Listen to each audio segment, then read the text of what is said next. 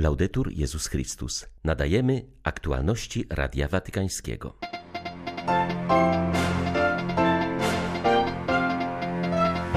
Starsi są zwiastunami przyszłości, czułości oraz mądrości życiowej. Ukazują nam wspaniałą perspektywę wędrówki na spotkanie z Bogiem w wieczności, powiedział papież podczas audiencji ogólnej.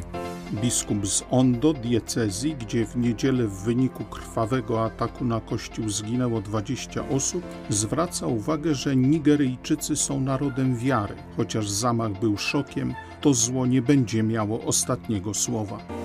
W Światowym Dniu Oceanów uczeni z całego świata dyskutują w Watykanie nad ocaleniem głębin morskich dla przyszłych pokoleń.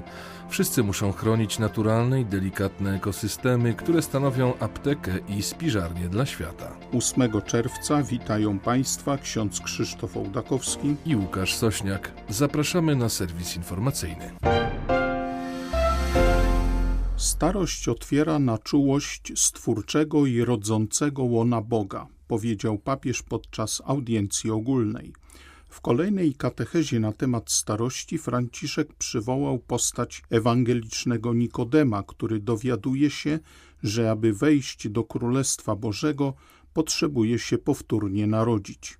Te nowe narodziny są zrodzeniem w duchu, przejściem przez wody ku ziemi obiecanej stworzenia odnowionego Bożą miłością. Ojciec Święty zwrócił uwagę, że skoro możemy tutaj widzieć znaki Bożej miłości rozświetlone przez Jezusa, to możemy również wejść do Królestwa dzięki przejściu Ducha Świętego przez odradzającą wodę.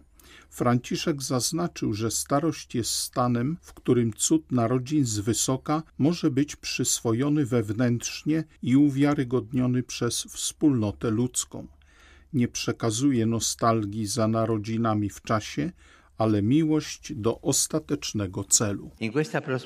W tej perspektywie starość ma wyjątkowe piękno.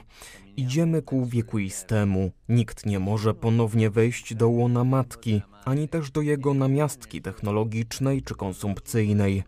To nie daje mądrości, nie prowadzi do spełnienia, to jest sztuczne. Byłoby to smutne, nawet gdyby było możliwe. Starszy człowiek idzie naprzód w stronę celu, w stronę Bożego Nieba. Starszy człowiek idzie z mądrością, którą zdobył w życiu.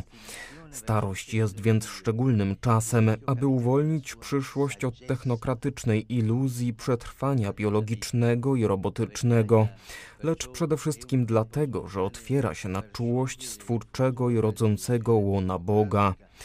Niech Duch Święty pozwoli nam ponownie przyjąć tę duchową i kulturową misję starości, która jedna nas z narodzinami z wysoka. Kiedy w ten sposób myślimy o starości, pytamy, jak to się dzieje, że ta kultura wykluczenia decyduje się na odrzucenie ludzi starszych, uznając ich za nieprzydatnych. Ludzie starzy są posłańcami przyszłości, ludzie starzy są posłańcami czułości, ludzie starzy są posłańcami mądrości przeżytego życia. Idźmy naprzód i spoglądajmy na starszych. W pozdrowieniach do pielgrzymów papież nawiązał do obchodzonej w najbliższą niedzielę uroczystości Trójcy Przynajświętszej. Zachęciłaby być świadomym jej obecności w naszym życiu dzięki sakramentowi chrztu, który jest podstawą spełnienia w każdej sytuacji woli Pana.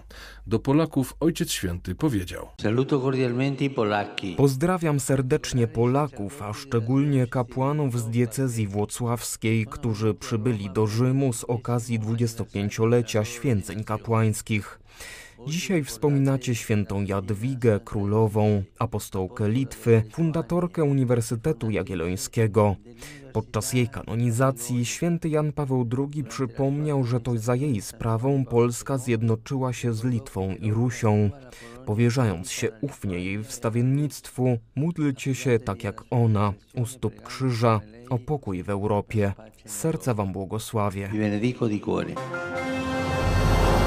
W związku z obchodzonym dziś Światowym Dniem Oceanów w Papieskiej Akademii Nauk zebrali się badacze z całego świata, by dyskutować nad sposobami ocalenia bogactwa głębin morskich dla dobra przyszłych pokoleń.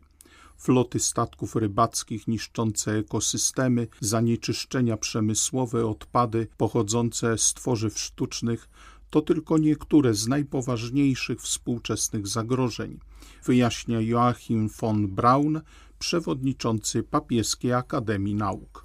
W ciągu najbliższych dwóch tygodni ONZ zorganizuje spotkanie osób i instytucji zajmujących się ratowaniem ekosystemów oceanicznych, aby w ten sposób koordynować działania na poziomie międzynarodowym.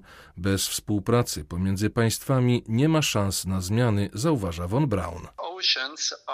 Oceany są w bardzo trudnej sytuacji. Wykorzystujemy je, ale ich nie chronimy. Na szczycie ONZ zastanowimy się, w jaki sposób, wykorzystując najnowsze zdobycze naukowe, rozwiązywać problemy oceanów, włączając to jedno z największych zagrożeń, jakim są zanieczyszczenia tworzywami sztucznymi. Rozwiązań poszukają eksperci z całego świata, badacze mórz i oceanów, ale także ekonomiści, socjolodzy i ludzie kultury. Uważamy, że nauka, religia i kultura razem mają większą szansę pomóc oceanom. Celem jest także próba stworzenia międzynarodowego sojuszu na rzecz oceanów. Chcemy wypracować wspólne zasady, by regulować te sprawy. Tak widzimy początki tej międzynarodowej współpracy, którą będziemy promować na zbliżającym się spotkaniu. To był diabelski akt, ale to nic nowego dla Kościoła. Dobro zawsze zwycięży, powiedział Radiu Watykańskiemu biskup Jud Arogundade z Ondo w Nigerii, gdzie w ostatnią niedzielę w ataku na kościół śmierć poniosło ponad 20 osób. W dniach po tragedii duchowny zajmuje się przede wszystkim wsparciem rodzin ofiar. Współpracuje w tym celu z wieloma osobami, które oferują pomoc. W obliczu smutku i bólu zauważa, że naród nigeryjski jest narodem wiary, dlatego choć zamach był dla wszystkich szokiem, to zło nie ma ostatniego słowa. Moim pierwszym uczuciem było całkowite niedowierzanie. Gdy się otrząsnąłem, poszedłem przed Najświętszy Sakrament. Chciałem trzymać się Chrystusa. Ubolewam nad wieloma osobami, które zginęły w zamachu. Ciągle jednak napływają z całego świata zapewnienia o bliskości z nami. Szczególnie ważne są dla wszystkich słowa Franciszka, które do nas skierował. Te trudne chwile nie są niczym nowym w historii Kościoła, ale nie pozwolimy, by dobro, które czyni, zostało przez nie pokonane. Przejdziemy przez to. Nasz Kościół będzie silniejszy, lepszy, piękniejszy, taki, z którego będziemy dumni. Dobro zawsze zwycięży. Światło Chrystusa zawsze zwycięży ciemność. Ukraińcy doświadczają dziś ogromnych cierpień, ale są świadomi, że w tych bólach odradza się ich ojczyzna, rodzi się nowa Ukraina, mówił w codziennym orędziu arcybiskup Światosław Szewczuk. Przyznał, że z tym przeświadczeniem spotyka się podczas rozmów z kobietami, które straciły na wojnie swoich mężów i synów. One wiedzą, że ich ofiara nie może być daremna, to samo można też spotkać u żołnierzy i rannych, którzy są gotowi do wielkich poświęceń, by ratować najbliższych. Zwierzchnik ukraińskich grekokatolików zauważył, że w takim postrzeganiu aktualnych wydarzeń pomaga liturgia, która w kościołach wschodnich przygotowuje w tych dniach na zesłanie Ducha Świętego. To już 105 dzień wielkiej krwawej wojny. Ale ukraiński duch, ukraińska siła się wzmacnia. Coraz bardziej zbliża się zwycięstwo, chociaż cała linia frontu stoi w ogniu. Ale nasi żołnierze, dzięki którym możemy znów oglądać światło poranka, pokazują swe możliwości. Wbrew prognozom wojskowych ekspertów, nasza armia utrzymuje obronę w regionie ługańskim. Ciężkie walki toczą się na południu naszej ojczyzny. Dowiedzieliśmy się, że cywilni mieszkańcy regionu hersońskiego znajdują się w krytycznej sytuacji. Dostarczanie im pomocy humanitarnej jest niemal niemożliwe. Ten region jest odizolowany, podobnie jak Ukraina w czasie Wielkiego Głodu, ale Ukraina trwa i walczy. Czekamy na zesłanie Ducha Świętego, jedynego, w którym możemy pokładać naszą nadzieję, przed którym możemy wylać całą naszą biedę. Ukraina jest zraniona, ale prosimy Ducha Świętego, aby nasz ból, nasze cierpienia przemienił w nadzieję na narodziny nowej Ukrainy. Wydaje się, że historia niczego ludzi nie nauczyła. Wystarczy spojrzeć na to, co do nas dociera każdego dnia z frontu wojny na Ukrainie, na ujawniane tam potworności, mówi Liliana Segre. Jest ona jedną z ostatnich żyjących jeszcze ofiar Holokaustu we Włoszech. Ma 91 lat. W wieku 14 lat została zesłana do Auschwitz. Ocalała przypadkiem jako jedyna ze swej rodziny. We Włoszech jest powszechnie znana jako świadek zagłady. Przed dwoma laty, ze względu na wiek, przestała udzielać się publicznie. Teraz zechciała raz jeszcze opowiedzieć o swym losie i to właśnie mediom watykańskim. Segre przyznaje, że to, co dzieje się na Ukrainie, napawa ją pesymizmem. Człowiek człowiekowi wilkiem wydaje się nieuniknionym przeznaczeniem, a jednak znikłą nadzieją robię to, co uważam za słuszne. Opowiadam, nie mam wyboru, jestem jedną z ostatnich, dodaje włoska Żydówka. Przyznaje, że już wcześniej niepokoiło ją to, co stało się z pamięcią o rzezi Ormian. Okazuje się, że sto lat po tym ludobójstwie świat przestaje o nim pamiętać. Stąd mój pesymizm odnośnie do Holokaustu, dodaje Segre. Przyznaje, że zachowanie pamięci o zagładzie Żydów uczyniła swoją misją dopiero po sześćdziesiątce, kiedy sama została babcią. Stara się o tym mówić przede wszystkim młodym. Dorośli, przedstawiciele pokoleń powojennych we Włoszech ją zawiedli. Wydają się obojętni. Przeszli przez życie nie zrozumiawszy historii. Wystarczy popatrzeć na tych, którzy nas reprezentują.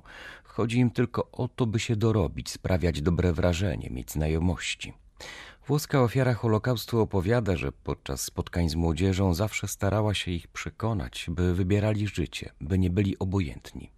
Nie przekazywałam im nienawiści czy żądzy odwetu, zapewnia Segre, choć przyznaje, że ona sama do dziś nie potrafi przebaczyć. Przykro mi. Chciałabym, ale nie potrafię, przyznaje 91-letnia kobieta. W ostatnim czasie przebywał w Rzymie pochodzący z diecezji kieleckiej nuncjusz apostolski w Ganie arcybiskup Henryk Jegodziński, który bliżej przedstawił Radiu Watykańskiemu nowego kardynała z tego kraju, biskupa Richarda Kuj Bawora, ordynariusza Wa. Diecezja ta leży na północy w biedniejszej części Gany. Po objęciu misji nuncjusza przez arcybiskupa Jagodzińskiego, biskup Bawor był pierwszym, który zaprosił go do złożenia wizyty w swojej diecezji. Spotkał się wtedy z lokalnym wodzem plemiennym oraz miejscową wspólnotą muzułmańską, która poprosiła go o błogosławieństwo. Biskup Bawor należy do zgromadzenia misjonarzy Afryki, którzy na początku XX wieku ewangelizowali północną część Czarnego Lądu.